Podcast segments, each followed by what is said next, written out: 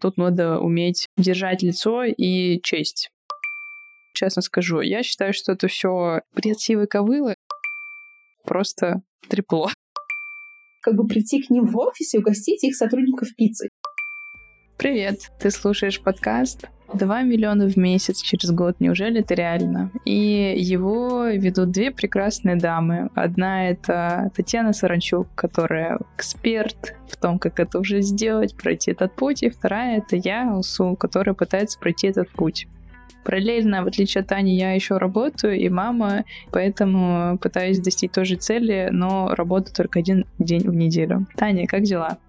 Привет, ты сказала, что в отличие от Тани я работаю. Я подумала, боже мой, я хочу, чтобы люди думали, что я не работаю, просто отдыхаю. Я хочу иметь этот отдохнувший, свежий вид.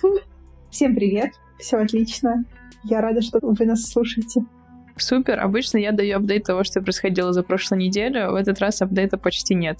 мне, по крайней мере, так кажется. Все время мне кажется, что я делаю недостаточно. В прошлый раз мы говорили про выгорание, про то, как отдыхать, и, к сожалению, я не справилась. Я устала уже к среде, я выпала отовсюду, и пятницу, которую я должна была посвятить своим проектам, я посвятила покупке дома, который мы покупаем в Башкортостане. Полдня, к сожалению, ушло на это. Вот, остальную часть я действительно потратила на то, что хотела потратить, и у нас из прогресса одна статья. Кстати говоря, первая статья, которую лайкнули на VC. Саша, круто. Вообще здорово, что это получилось. Сам себя не похвалишь, никто тебя не похвалит. Что еще произошло за неделю? Я просмотрела все результаты исследования, которые были, и нашла очень много всего интересного, то, что хотела применить на текущей встрече, но, к сожалению, не применила. И вряд ли применю на сегодняшний, но, возможно, применю на следующий. Я очень рада тому, что вообще прогресс идет. Единственное, что мне все время кажется, что делается недостаточно, и я пока пытаюсь на самом деле, на прошлой неделе я пыталась, а теперь я точно буду уже идти и выписывать все списки того, что можно делать и как делать, куда продавать и идти дальше. Параллельно с этим в моей жизни произошло еще одно большое изменение. Я решила, что я остаюсь в Германии. Почему это произошло? Потому что в пятницу Бундестаге, это местный орган управления в Германии, приняли, а, точнее, согласовали законопроект, по которому разрешили иметь два гражданства. Раньше можно было только одно. И это, в общем, меняет полностью мою стратегию по жизни, потому что я больше не планирую никуда переезжать, потому что идеальное место для того, чтобы жить, если вам нужно получить второе гражданство недалеко от э, стран русскоговорящих, и при этом есть все, что нужно для адекватной европейской жизни. Минусы — это невысокая зарплата относительно айтишных, но во всем остальном очень даже хорошо. Даже можно доехать до серфинга в Португалии или до Франции. По-моему, это вообще шикарно.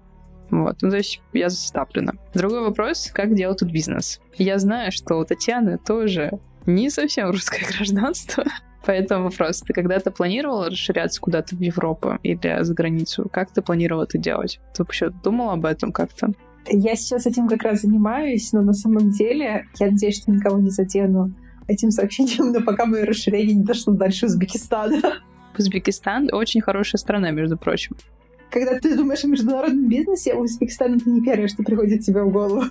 Это правда, и все же это прекрасная страна. У меня очень много друзей из Кыргызстана. Мне кажется, что там рынки развиваются, там еще не паханное поле продуктов, которые можно туда внедрить. Ну, кстати говоря, из минусов, то, что в Европе это не такая развитая информационная структура и системы потому что люди очень сильно беспокоятся за безопасность данных. И, в принципе, логично, видя то, что тут происходит и какой уровень доверия, в принципе, то я бы тоже, знаешь, беспокоилась. Поэтому я как бы стараюсь не полить ни адрес свой в социальных сетях, ну, ничего такого, потому что, блин, все двери открыты, это, конечно, и радует, но и при этом немножко пугает.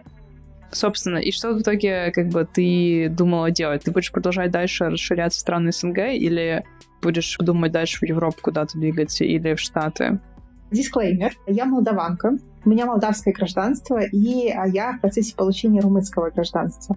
Сейчас я в основном думаю о бизнесе в СНГ и в регионе Мены. То есть, конечно, бы было прикольно бы сказать, что у меня есть проекты Франции или Великобритании или даже в Германии, но я понимаю, что у нас очень большой барьер входа на этот рынок, очень много каких-то культурных особенностей, которые я не знаю, даже несмотря на то, что у меня был опыт работы в Германии. Долгий был опыт работы? Два месяца работала из Лейпцига, и где-то полгода я работала с немецкими коллегами, то есть занималась запуском немецкого рынка из России. Вау, согласна, что на самом деле, наверное, это недостаточный срок для того, чтобы адаптироваться. Абсолютно нет. Но все равно это как плюс для продажи. Это точно плюс. В смысле, плюс для продажи какой? Тебе к продажам... Проекта, ну, условно, моего профиля. То, что у тебя есть проекты в Германии, это продает тебя как человека, который предлагает услуги. Да. Я согласна. Расскажу про свой бэкграунд. Я по образованию ученый физики. И раньше я думала, что идеальная стратегия для ученого — это получить образование в России, в лучших универах. Или, ну, не обязательно, на самом деле, везде в России образование, если типа программе достаточно хорошее. Другое дело, как применяют это все. И потом надо было ехать куда-то за границу, получать какой-то опыт там, и с этим опытом уже возвращаться в Россию. И в России все смотрят на тебя такими широченными глазами и ты становишься абсолютно интересным объектом, который везде приглашают, берут на обсуждение. В общем, гораздо легче уже двигаться, когда у тебя есть какая-то строчка в резюме с названием какой-то другой страны. Как человек, который закончил МГУ, честно скажу, я считаю, что это все бред сивы и вообще говоря, если человек знает, то он как бы неважно, где находится, он все равно знает и умеет делать. Другое дело то, что у тебя другие привычки э, и другое уже отношение, в принципе, ко всему. Это я пыталась сказать, что на самом деле умные люди, они есть везде, просто кому-то не надо уезжать для того, чтобы развиваться, а кому-то хочется. И раньше я думала, что для науки это было совершенно необходимо, пока не встретила мужа, который вообще-то прекрасно зарабатывал без этого в Москве, будучи ученым.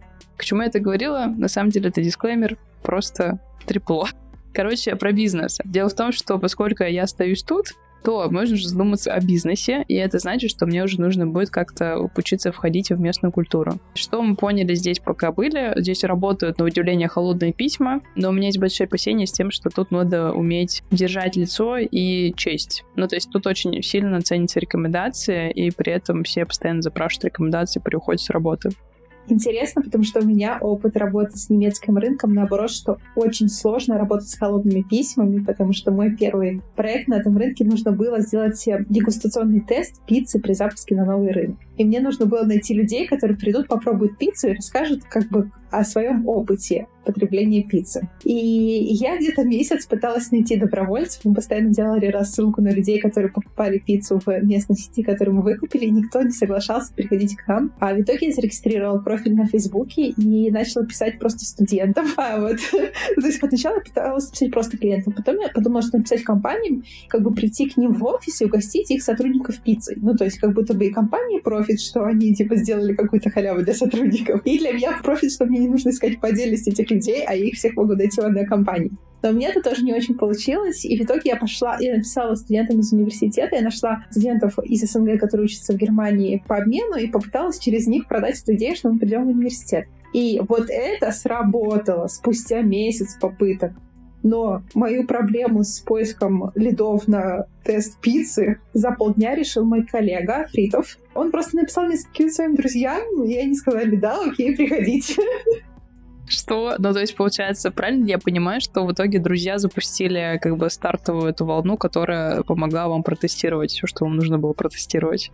Да, они даже не запустили стартовую, они полностью закрыли необходимое количество людей. Потрясающе. Собственно, в этом-то и был один из моих вопросов. Как лучше идти? Через тех людей, которых мы уже знаем, и через них уходить на каких-то людей тоже из СНГ, которые с таким же культурным кодом, как мы, чтобы они помогли нам объяснить местным, что это такое, почему это нужно, как это нужно. Или все-таки имеет смысл пробовать писать, потому что Например, с поиском работы, тут достаточно тоже сложная история, это найти работу, особенно с постоянным контрактом. Тут сработали холодные письма. Например, Ваня, он, когда искал работу, он не мог найти какие-то открытые позиции, в итоге просто спросил чат ГПТ, какие лаборатории обладают той же техникой, на которой он работал там в МГУ. И высветилось какой-то список лабораторий, и он просто в холодную начал писать, говорить, смотрите, вот это я, это мое резюме, хотите меня? Я ищу работу, я готов, я уже в Германии, ну давайте. И на удивление ему начали отвечать, говорить, что очень классное резюме, к сожалению, у нас сейчас нет позиции, ну, типа, остаемся на связи. И у него было четыре приглашения на собеседование, вот таких вот холодных писем, и два, собственно, оффера в итоге. Короче, я так поняла, что если немцам очень нужно, они отвечают и очень быстро. Вот это очень большая разница, я вижу. Потому что когда им не нужно, или они не понимают, или они не хотят, они очень ломаются, молчат, что-то делают, щемятся. Потом, когда, если наступает момент, когда им интересно, они делают это максимально быстро, максимально эффективно и не теряют ни минуты. Короче, это прям явный показатель того, что им интересно. Вот, собственно, непонятно, как выходить на такие рынки. Для меня тоже непонятно. Я пока не решил кейс, Но нужно принимать во внимание, что когда у меня был опыт работы в Германии, это было 4 года назад. Поэтому, возможно, тогда я что-то делала просто неправильно. Сейчас мне кажется, что да, я просто попыталась сделать все, и мне не получилось. Но, может быть, я сделала все очень плохо. Я так не думаю. Я искренне считаю, что каждый момент времени мы делаем на пике своих возможностей. Просто оно так, иначе бы оно не было. Если бы могли делать больше, лучше, мы бы делали. Если мы не делаем, значит, есть на то причины. Это, собственно, та причина, почему, там, не знаю, 10 лет назад мы еще не зарабатывали по 2 миллиона в месяц. Знаете ли? Концептуально, я думаю, что тебе нужно смотреть не только на СНГшные компании, потому что иначе ты просто закроешься в масштабировании. То есть ты сможешь обойти только людей, которые ты плюс-минус знаешь. Это маленький вход в воронки. То есть у тебя в самой широкой части воронки будет маленькое количество людей. И в тот момент, когда ты узнаешь, что тебе нужно его расширять, ты не будешь знать, как это сделать. Да, это вот как с одним из друзей тоже общались, даже не как общались, переписки это было. Он сказал, что вот ты ходишь, делаешь воронки, что-то делаешь, и это приносит тебе какой-то x заработка, а потом ты случайно сидишь в кальянной и знакомишься с человеком, и ты делаешь x10 такова жизнь. Но без этого базового икса очень сложно идти на остальные иксы, конечно. Согласна. Короче, тогда я могу себе поставить задачу, это научиться выстраивать воронки и масштабировать их потом. Вот как-то так, наверное, для себя я это поставлю и буду принимать в голове.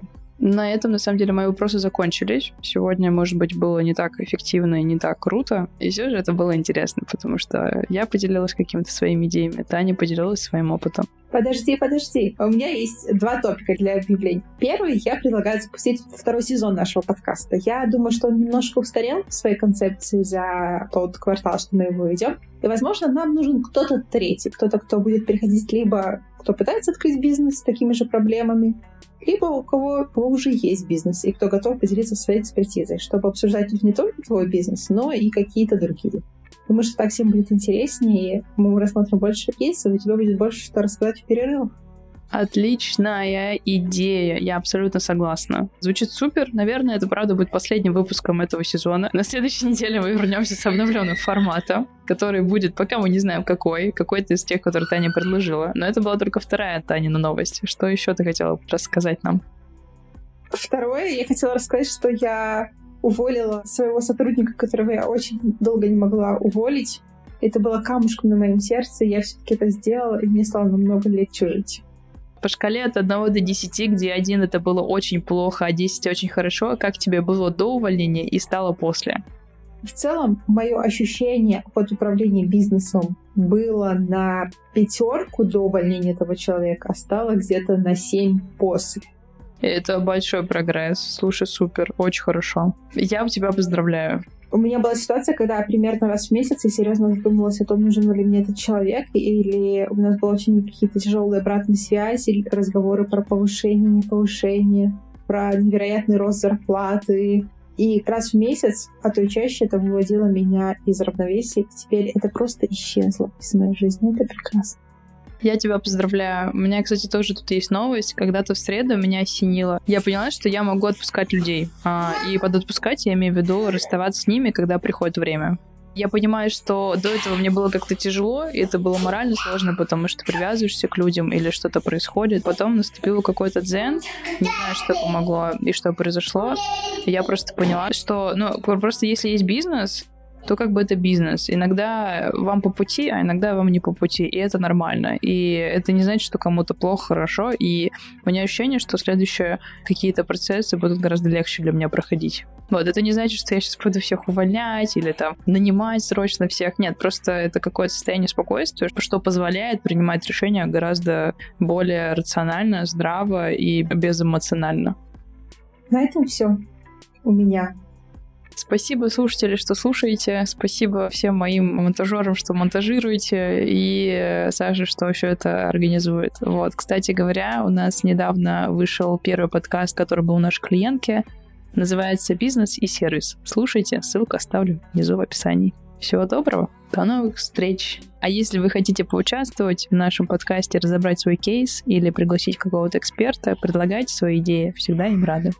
Пока-пока. Увидимся в новом сезоне. Спасибо всем. До свидания.